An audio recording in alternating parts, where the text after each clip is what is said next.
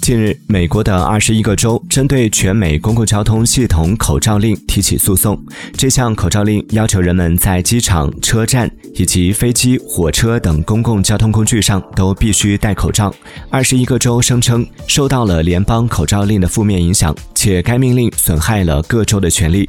发起这一诉讼的佛罗里达州州长表示口罩令没有任何科学依据。唉该说你们什么好呢？